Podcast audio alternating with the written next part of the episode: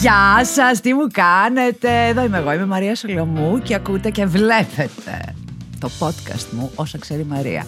Τι κάνετε παιδιά, ελπίζω να είστε καλά, δυνατοί, γεροί, ευτυχισμένοι. Άρα δεν έχω λόγο εγώ να είμαι εδώ, γεια σας. Και φεύγει λέει, τρελή κοπέλα, κανονική. Λοιπόν, μπαίνω κατευθείαν στο θέμα, το οποίο αυτή είναι μια καινούρια φίλη μου. Έχω κάνει μια... Κάνω φίλους εγώ μέσα από αυτή τη δουλειά. Δεν ξέρω να καταλαβαίνετε αν βοηθιέται άνθρωπος. Εγώ γνωρίζω τον κόσμο και κάνω καινούριους φίλους. Όσα ξέρει η Μαρία, με την υποστήριξη του Coolvit.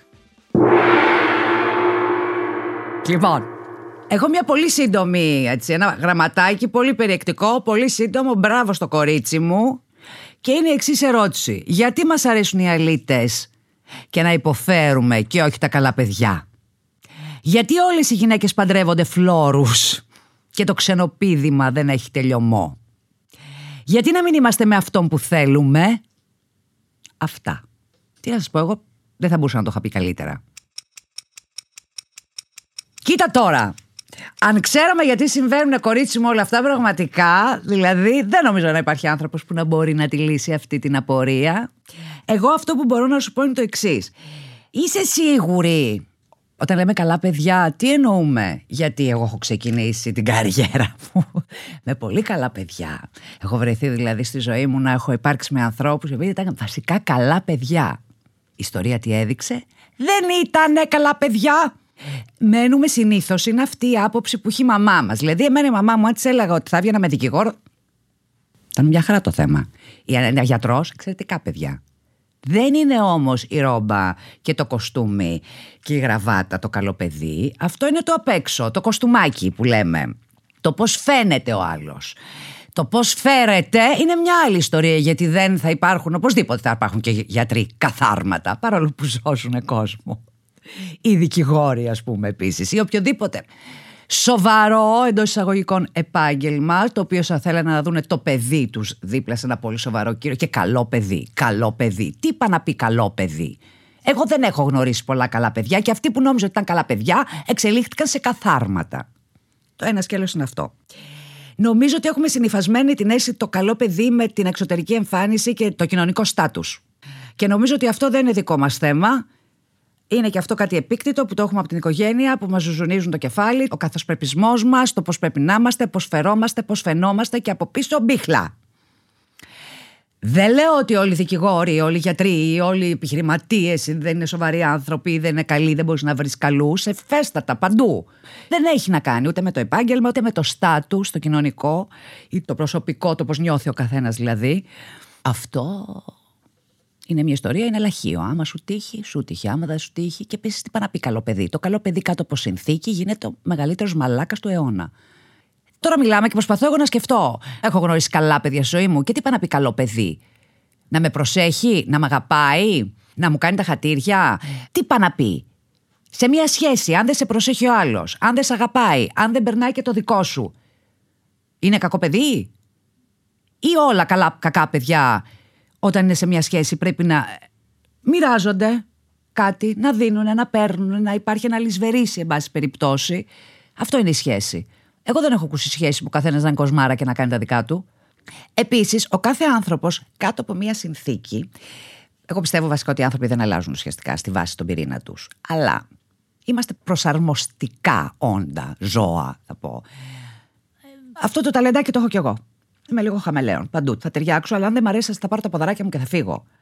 Δηλαδή, μέσα σε μια σχέση, ο πιο καλός άνθρωπος μπορεί να γίνει ένα τέρας. Και αυτό δεν έχει να κάνει μόνο με αυτόν, έχει να κάνει και με τον άλλον άνθρωπο που είναι μαζί στη σχέση. Δεν είναι δηλαδή ότι ξύπνησε το τέρας από μέσα. Μου ξυπνάς το τέρας, ίσως από μέσα. Και αυτό δεν σημαίνει ότι φταίς εσύ. Ή οποιοδήποτε εσύ, τώρα λέω γενικά. Φταίει ο συνδυασμός των δύο ανθρώπων. Πώς ένας άνθρωπος είναι μαζί μου και λέω τι εξαιρετικό παιδί, πόσο μ' αγαπάει, και είναι μαζί σου και λες εσύ δεν έχω γνωρίσει τέτοιο βλάκα, τέτοιο ηλίθιο, κακόψυχο ή οτιδήποτε άλλο. Είναι αυτό ότι σε κάθε ιστορία μπορεί να είμαστε εμείς ο κακός.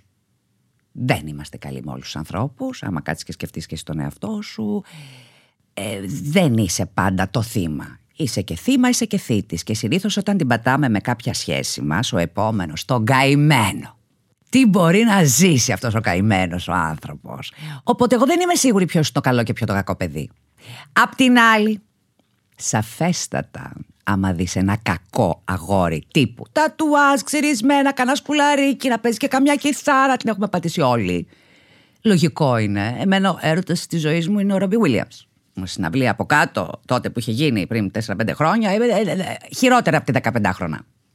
Λοιπόν, υπάρχει ένα τέτοιο λίγο ρατέ. Μας αρέσουν οι τύποι οι οποίοι λίγο δεν τους ενδιαφέρει η ζωή τους, λίγο μπορεί να τα τινάξουν κιόλας στον αέρα, λίγο είναι δεν με νοιάζει το μέλλον, πάμε μαζί, σε παίρνω από το χέρι και τρέχουμε. Σαφέστατα θα το προτιμήσεις αυτό από το δικηγόρο με το κοστούμι που θα σου πει: λοιπόν, αγάπη μου, τις διακοπές μας που θα πάμε, να κλείσουμε, να πάρω. Να... Λίγο χέστηκε σε αυτή την περίπτωση. Δηλαδή, λες: όχι, θέλω κάποιον να με βουτήξει από το χέρι και να με πάει και να τρέξουμε και να κάνουμε μια τρέλα. Εκεί λοιπόν τα καλά παιδιά είναι. Τα κακά παιδιά, συγγνώμη, πια δεν υπάρχει. Λοιπόν, στα κακά παιδιά έχουμε ροπή, γιατί φαίνεται και λίγο απογορευμένο, φαίνεται και λίγο επικίνδυνο. Και λες: πω, πω, τι έχει να γίνει τώρα. Ε? Φανταζόμαστε και ένα κρεβάτι συγκλονιστικό, ένα σεξ. Δηλαδή, τα καλύτερα σεξ δεν τα έχουμε δει με δικηγόρους στις τηλεοράσεις. Δηλαδή, θέλω να πω κάτι για το επάγγελμα, πραγματικά μην με παρεξηγήσει κανείς. Γιατί ζούμε με την τηλεόραση, ρε παιδί μου, ζούμε δηλαδή με τις ταινίες. Βλέπεις ένα φοβερό ζευγάρι να σμίγει, το οποίο είναι αντίθετοι μεταξύ τους, δεν θα τους έβαζες ποτέ μαζί. Και όταν πέφτει στο κρεβάτι γίνεται χαμός, αυτός είναι λίγο πιο αυτό, αυτή είναι πολύ πιο μαζεμένη. Δηλαδή, βλέπεις δύο αντίθετα και συνήθως αυτός είναι το κακό παιδί. Που στη βάση του όμως τον πυρήνα είναι καλός. Αυτά στις ταινίες. Ναι, λοιπόν. Νομίζω ότι είμαστε πολύ επηρεασμένοι από αυτό. Και εμένα, αν με ρωτήσεις, δεν θα σου πω ότι βλέπω κοστούμι και λιγάκι. Λέω. Βγάλω το, βάλει τα τζιν. Έχω και αυτό εγώ το λίγο. Δεν θέλω τα καλά αντισήματα. Αλλά αυτό δεν σημαίνει ότι ο τύπος με το κοστούμι δεν μπορεί να είναι ολότρελος. Είναι η δουλειά του ίσως που πρέπει να είναι έτσι κάπως. Και από πίσω να είναι πολύ πιο ανατρεπτικός και πολύ πιο τρελός. Δεν τα ξέρεις αυτά που σου προκύπτουν. Η ροπή μας όμως είναι ναι, να κοιτάξουμε τον τύπο με τα τατουάζ, με τα λινά τα φαρδιά, τον δεν με ενδιαφέρει. Και τέτοια. Τι να κάνουμε τώρα, αυτό έτσι είναι. Νιώθουμε τα καλά παιδιά δεν έχουν κανένα ενδιαφέρον. Θέλω να σας πω ότι έχουν, μέχρι να γίνουν κακά παιδιά, που μετά πέφτουν και αυτή στην κατηγορία. Δεν υπάρχει καλός και κακός στην πράξη. Αν μιλάμε λοιπόν στην εμφάνιση, θα σου πω είναι πολύ λογικό να θες τον αλήτη. Πολύ λογικό. Επίσης, αυτό με το όλες οι γυναίκες παντρεύονται φλόρους. Δεν θεωρώ ότι όλες οι γυναίκες παντρεύονται φλόρους. Θεωρώ ότι όλες οι γυναίκες παντρεύονται αυτόν που νομίζουν ότι θέλουν ή που όντως θέλουν και στην πορεία φλορεύουν οι άνθρωποι, κολοκάθονται. Στο γάμο αναγκαστικά από ένα σημείο και μετά λιγάκι θα κάτσεις στον καναπέ. Laid back θα γίνεις. Ελπίζω να υπάρχουν και ζευγάρια που μπορεί να με διαψεύσουν. Ελπίζω να υπάρχουν και περιπτώσεις ανθρώπων οι οποίοι είναι πολύ μποέμ και είναι, μπορεί να είναι εκατό χρόνια μαζί και να τρέχουν ταξίδια και να κάνουν διάφορα και να μην τους ενδιαφέρει και να λένε τι θα κάνουμε φέτος. Άρα, μπορεί να δούμε, έχουμε τον ερωτά μας να φάμε. Που παίρνουν τα παιδιά στην πλάτη και τρέχουν, ας πούμε, ταξίδια και δεν τους νοιάζει. Που κάνουν άλλα. Δεν θα πάνε την πεπατημένη, παντρευτήκαμε, κάνουμε τη δεξίωση να πάμε κάπου στις Μαλδίβες για διακοπές και να πάρουμε και ένα ωραίο δάνειο για το σπίτι.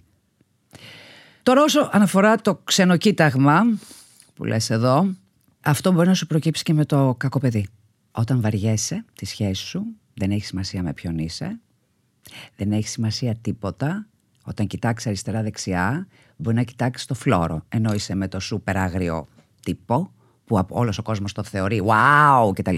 Και εσύ να έχεις κοιτάξει και να τον κερατώνεις με ένα φλόρο, ξέρω εγώ. Ή με έναν τελείως διαφορετικό από αυτόν. Δεν έχει σημασία. Το ίδιο σημαίνει και με τους άντρες. Δηλαδή, δεν θα αφήσεις εσένα ο άντρας να πάει με μια άλλη η οποία είναι πολύ καλύτερη. Μπορεί να είναι πολύ χειρότερη.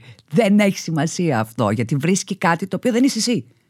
Κάτι, αλλαγή, κάτι του κλικάρεις στον εγκέφαλο, κάτι μπορεί, ξέρω εγώ τι. Χίλια δύο πράγματα. Αυτό είναι η βαρεμάρα που μας πιάνει, είναι ότι δεν μιλάμε με τον άνθρωπο που είμαστε μαζί, είναι ότι λες, τάξη, δεδομένο, βαριέμαι το ίδιο και το ίδιο, γιατί από ένα σημείο και μετά ξέρεις και όλη τη διαδικασία. Δηλαδή, manual μπορείς να το βάλεις στο σεξ. Στην αρχή θα γίνει αυτό, μετά θα πάμε εκεί, μετά θα κάνουμε το τρίτο, το τέταρτο, γεια σας. Κοιμηθήκαμε, ροχαλίζει. Ωραία, όνειρο. Παρακάτω. Δεν ξέρω αν σε κάλυψα. Εγώ προσωπικά δεν ψάχνω ούτε για καλό ούτε για κακό παιδί. Ποτέ δεν έψαχνα έτσι, δεν κοίταζα έτσι. Και δεν ξέρω γιατί, αλλά νομίζω ότι όλοι σε ένα καρζάνι βράζουν μετά από λίγο καιρό. Και οι ωραίοι σου φαίνονται άσχημοι και οι άσχημοι σου φαίνονται ωραίοι. Δηλαδή όλα αλλάζουν, όλα είναι σχετικά. Εντάξει, καλό είναι να βλέπει το μάτι. Κάτι που σου αρέσει, αυτό είναι υποκειμενικό. Αλλά από εκεί και πέρα η ουσία είναι ότι δεν ξέρεις, είναι λαχείο. Αν θα ταιριάξουν οι χημείες, είναι χημεία. Ένας άνθρωπος μαζί σου είναι τέλεια και μαζί μου είναι για, για μπάτσες. Ο ίδιος άνθρωπος. That's life. That's what all the people say. Εγώ τελείωσα τώρα με τούτα και με εκείνα, έτσι. Το πρώτο γράμμα. Ταραν! Και να σας πω κάτι, θα προχωρήσω και στο δεύτερο. Και έχω το γνωστό πρόβλημα που δεν ξέρω πού είναι αυτό το γράμμα. Πού είναι αυτό το γράμμα. Εντάξει, άργησα, αλλά τα κατάφερα. Εδώ είμαι. Και πάω στο δεύτερο γράμμα μου. Αγαπημένη συνονόματη Μαρία, ναι. Χαίρομαι πολύ που έχουμε τη δυνατότητα να σε ακούμε και να σου στέλνουμε γράμματα. Θα ήθελα πολύ σε ένα επόμενο podcast να ακούσω τη γνώμη σου για το θέμα καριέρας μαζί με μητρότητα. Πώς το βιώνεις εσύ προσωπικά? Πιστεύω πως είναι μια εφικτή πραγματικότητα της σύγχρονης γυναίκας και όχι όνειρο απατηλό. Και αναφέρομαι στις γυναίκες που έκανα συνειδητά και τις δύο αυτές επιλογές. Σε ευχαριστώ πολύ πολύ. Συνέχισε τις συμβουλές σου. Σε φιλώ. Ωραία. Να φύγει ο χρόνος. Άκου κορίτσι μου γλυκό τι γίνεται, είσαι και είκοσι οκτώ χρονών, οπότε είσαι τώρα στη μία φόρα τύπου κατακτάω τον κόσμο και πίσω μέρος του μυαλού σου προφανώς θέλω όμως και οικογένεια. Υπάρχουν αυτές οι γυναίκες, νομίζω πλειοψηφία των γυναικών, έτσι, δηλαδή θέλουν να κάνουν μια οικογένεια, θέλουν να κάνουν παιδιά και θέλουν να κάνουν και την καριέρα τους. Δεν είναι τυχαίο που πια μια λογική ηλικία για να κάνεις παιδί είναι τα τριάντα επτά. Όταν, ας πούμε, οι μαμάδες και οι αγιάδες μας παντρευόντουσαν στα είκοσι και κάνανε παιδί μέχρι τα είκοσι. Το είκοσι πέντε ήταν υπερβολή, όποιος δεν είχε παντρευτεί, μιλάμε για ράφι. Δηλαδή υπήρχε θλίψη. Η μαμά μου παντρεύτηκε αργά, η αγιά μου κόντυψα πάθη κεφαλικό. Τώρα λοιπόν τα πράγματα είναι λίγο διαφορετικά και συζούμε με τους συντρόφους μας και δοκιμάζουμε όλη αυτή την κατάσταση. Και μετά από πέντε έξι χρόνια που συζούμε, πάμε και παντρευόμαστε. Και μετά από πέντε έξι χρόνια που παντρευόμαστε, πάμε να κάνουμε παιδί. Οπότε όλο αυτό πάει πολύ πιο αργά. Δηλαδή το τριάντα επτά είναι, οκ, okay, καλή ηλικία. Ακούστε ότι κάνουν παιδιά στα τριάντα και λες, α, μικρή. Που αυτό δεν, άμα το σκεφτείς, τι μικρή. Μια ζωή που τα παιδιά τα κάνανε και είκοσι επτά είκοσι οκτώ τριάντα τριάντα ένα βία τώρα, ας πούμε. Τα τριάντα πέντε είναι μια κανονική ηλικία που λες, ναι. Πολλές γυναίκες κάνουν παιδιά στα σαράντα σαράντα δύο. Το δεύτερο φερρυπίν, ας πούμε. Ή και το πρώτο αρκετές. Αλλά νομίζω ότι η πλειοψηφία είναι και τριάντα επτά τριάντα οκτώ. Και θεωρείται και πάρα πολύ λογικό. Καλά, για τον άντρα με εξήντα. Μπορεί να είναι εβδομήντα και να κάνουν και παιδί. Δεν έχουν πρόβλημα. Αυτό είναι το ένα κομμάτι. Γιατί συμβαίνει όλο αυτό το πράγμα τώρα? Συμβαίνει γιατί πρέπει να κάνει η γυναίκα μια διαδικασία πια στη ζωή της. Σπουδάζουμε πια και εμείς είμαστε εισάξιοι με τους άντρες. Πάμε τα πανεπιστήμια μας. Παίρνουμε πολύ σοβαρές θέσεις σε επιχειρήσεις. Σέρνουμε το καράβι πάρα πολλές φορές εμείς και στη δουλειά. Η διευθυντηλίκια, οι γυναίκες και βέβαια και μαγιά μας και καμάρι μας και αέρα στα πανιά μας. Οπότε όλο αυτό σημαίνει κάποιες ώρες παραπανίσχες, παραπάνω, υπερβολή στο γραφείο μέχρι να έρθει και να φτάσει εκεί που θεωρείς ότι τώρα είμαι ωραία. Αν νομίζω ότι στο τώρα είμαι ωραία, την πήρα τη θέση του marketing που ήθελα, ξεκουράζεσαι. Σου πω όχι, εκεί αρχίζει χειρότερη δουλειά όταν έχεις ακόμη πιο μεγάλη θέση. Οπότε φαντάσου να έχεις τη δουλειά σου όλη μέρα κανένα δεκάωρο, γιατί κάτι τέτοιες επιχειρήσεις ας πούμε κρατάνε. Δεν υπάρχει ωράριο. Να γυρίσεις σπίτι, να φτιάξεις, να μαγειρέψεις κάτι, να βάλεις κάποια πλυντήρια, να συμμαζέψεις κάποιες κάλτσες πεταμένες και σόβρακα. Και να σερβίρεις φαγητό, να φας, να κάνεις σεξ και να είσαι και γιούχου, ας πούμε. Και μετά κάποια στιγμή σε όλο αυτό θα μπει και το παιδί. Σ' άρεσε? Και ακούγεται λίγο περίεργο, αλλά έτσι ακριβώς γίνεται. Γιατί εμένα όταν το βλέπα έλεγα αποκλείεται. Όχι, δεν χωράει η μέρα, χωράει η μέρα. Η μέρα χωράει πολλά περισσότερα πράγματα από ό,τι νομίζουμε ότι δεν προλαβαίνω. Αν προλαβαίνεις τα πάντα, όλα χωράνε, το έχει κάνει ο κόσμος, κάνουν πέντε και δέκα παιδιά σε οικογένειες. Πώς προλαβαίνουν? Το θέμα είναι από τι είμαστε ακριβώς φτιαγμένοι. Και ο κάθε άνθρωπος που ξέρει τον εαυτό του, όσο καλά μπορεί να φανταστεί ότι τον ξέρει, τι είναι διατεθειμένος να θυσιάσει γι' αυτό. Εγώ θα σου πω, ειδικά για μένα, που αυτό μπορώ να πω μόνο για να μιλήσω για τον εαυτό μου, έχω φτάσει σε σημείο να πω, σε απόλυτη τρέλα βέβαια, δεν έρχομαι στην παράσταση, θέλω να κάτσω με το γιο μου και να κλαίω. Απ' την πίεση την πολύ. Και να με παρακαλάνε που δεν το έχω κάνει αυτό, είμαι πιο συνεπής δεν υπάρχει, είμαι από τις πιο καλές μαθήτρες, ας πούμε. Και να κλαίω και να λέω δεν έρχομαι, δεν έχω δει το παιδί. Θα μου πεις εσύ κυρία μου ήσουν και μόνη σου. Είναι και αυτό. Ήμουνα και μόνη μου, αλλά είχα βοήθεια, είχα τη μητέρα μου, είχα την κοπέλα που βοηθούσε, αλλά από ένα σημείο και μετά νιώθεις ότι γίνεσαι χίλια πεντακόσια κομμάτια και αρχίζει το μικρό ζουζούνι στο κεφάλι μας, το οποίο το έχουν όλες οι μανάδες, που λέγεται ενοχή. Γιατί δουλεύω τόσες ώρες, γιατί δεν πρόλαβα να κάνω εκείνη. Αν δεν δουλέψω όμως δεν θα βάλω λεφτά μετά. Σε τι σχολείο θα πάει και εγώ να μην έχω να του δώσω. Και γιατί ο άλλος να πρέπει να δουλεύει και να μην τον νοιάζει και να ξύνεται όλη μέρα, ας πούμε. Και εγώ βάζω και τα πιάτα και έχω και το παιδί. Και ποιος θα το προσέξει το παιδί? Ο σύζυγος. Έχω δει και συζύγους που το κάνουν. Πολύ καλά το κάνουν. Το ογδόντα τοις εκατό μπα. Δηλαδή έχουν πολύ συγκεκριμένη δουλειά. Πίτσα, τηλεόραση και. Αυτή είναι η δουλειά του πατέρα, που καλά κάνει και είναι αυτή του πατέρα η δουλειά. Άντε μέχρι και ένα ποδόσφαιρο να το πας. Πήγαινε, έλα. Το ενενήντα πέντε τοις εκατό το κάνει η μάνα. Θα μου πεις, δεν συνδυάζεται, πώς το έκανες? Συνδυάζεται. Συνδυάζεται με πολύ πόνο και ψυχανάλυση. Έχεις μια εικόνα στο μυαλό σου και λες, εγώ θέλω να είμαι έτσι. Και έρχεται η πράξη. Και το παιδί είναι από μόνο του μια οντότητα. Και δεν γίνεται έτσι. Και ξαφνικά συνειδητοποιείς ότι περνάει περισσότερη ώρα με την ταντά. Και εκεί λες, όχι, θέλω να πάρω φόρα και να μπαράω το κεφάλι μου στον τοίχο. Και μετά λες, η δουλειά μου, να μην δουλέψω φέτος, να κάτσω με το παιδί. Και κάθεσαι, το κάνεις. Ε, ρε! Και μετά ανοίγεις ξαφνικά το μπαλκόνι και βλέπεις τους ανθρώπους από κάτω με τάσπρα να σε χαιρετάζουν. Και κατέβα λίγο κάτω, να σου πούμε δύο κουβεντούλες, να σου πάμε μια βόλτα. Μέχρι εδώ ένα πολύ ωραίο οίκημα. Θα σ' αρέσει, τα χαιρετάς. Γιατί μπορεί να τευλαθείς. Άμα έχεις μάθει να δουλεύεις και να είσαι ένας άνθρωπος ο οποίος έχει τη δουλειά του, έχει το γυμναστήριό του, έχει τις φίλες του, θα κάνει ένα μπραντς, θα κάνει ένα αυτό, θα βγει, θα κάνει ένα ραν. Ξαφνικά πρέπει να τα μειώσεις όλα για το παιδί, το οποίο θες να το κάνεις. Δεν είναι θες, δεν είναι ότι πιέζεσαι από την κοινωνία. Θες, γιατί υπάρχει αυτό το ζουζούνι που σου λέει, θέλω να τα κάνω σωστά, θέλω να είμαι καλή μαμά, θέλω να το μεγαλώσω, θέλω να είμαι εκεί όταν μεγαλώνει το παιδί. Όχι στη δουλειά. Τι κάνεις? Αλλά πες, τι κάνεις ακριβώς? Δεν ξέρω. Δεν ξέρω. Μπορείς να κάνεις πολλά πράγματα καλά ταυτόχρονα? Εγώ θα σου πω, όχι. Δεν μπορείς εκατό τοις εκατό να είσαι κάπου ταυτόχρονα. Μοιράζεσαι. Κάνουμε το καλύτερο που μπορούμε. Δεν γίνεται αλλιώς.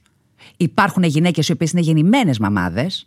Γεννημένες, ταγμένες. Τις οποίες θαυμάζω πάρα πολύ. Που και αυτές, αν μεγαλώσουν τα παιδιά, δεν ξέρουμε ότι θα τους πούνε η καλύτερη μαμά του κόσμου. Μπορεί να πει, α, μωρέ.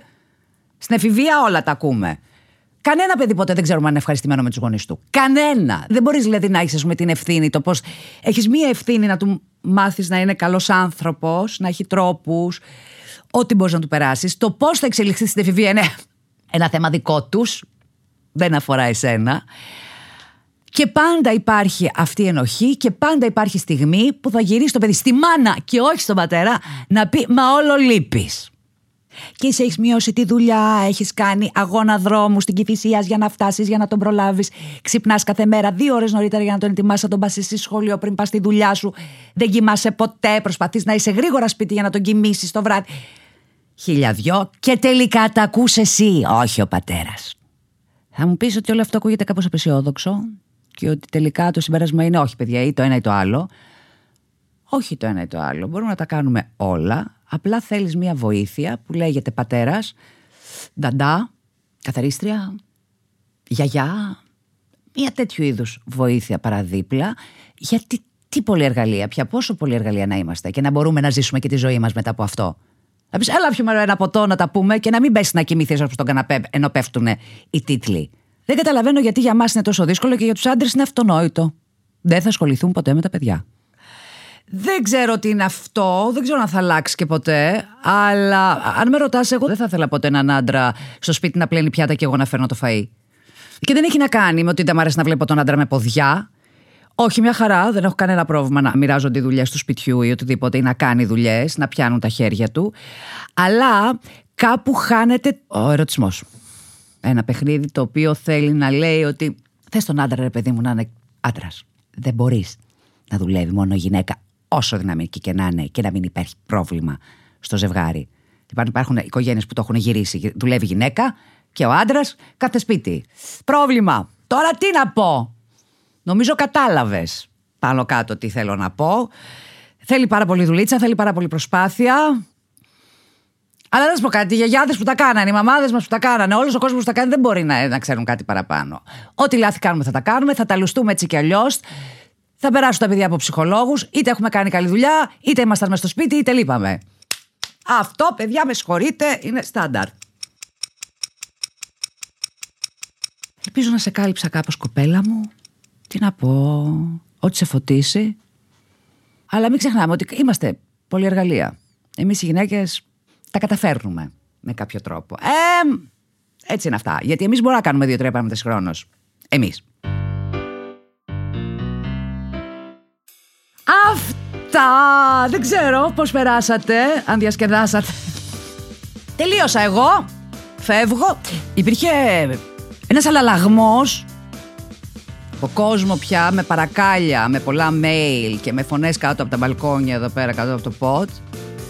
Ότι κι άλλο βίντεο, κι άλλο βίντεο και μη μας κόβετε αυτό, γιατί αυτή η ομορφιά δεν πρέπει να κρυφτεί πέρα από τη σοφία. Αυτή η ψυχραιμία πρέπει να φαίνεται. Οπότε, δύο γραμματάκια για σας στο YouTube.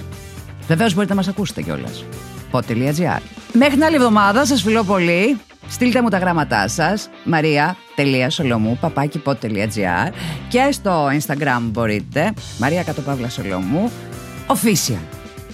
Αλήθεια αυτό είναι το Instagram μου, Μαρία Κατοπαύλα Σολομού. Εντάξει, αυτό θα είναι. Χάρηκα πολύ που τα είπαμε. Μέχρι την άλλη εβδομάδα, να είστε καλά, να προσέχετε. Coolvit. Επιθυμία για ζωή. Χωρίς συντηρητικά και τεχνητά αρώματα. Χωρίς προσθήκη ζάχαρης. Χωρίς γλουτένι. Με ελάχιστες θερμίδες. Σε τρεις υπέροχες γεύσεις. Coolvit Sport. Με γεύση ανανά, blueberry και passion fruit. Coolvit Balance. Με γεύση μάγκο, γουάβα και ακτινίδιο. Coolvit Active. Με γεύση πορτοκάλι, κίτρο και άρωμα κουφοξιλιάς. Coolvit. Επιθυμία για ζωή.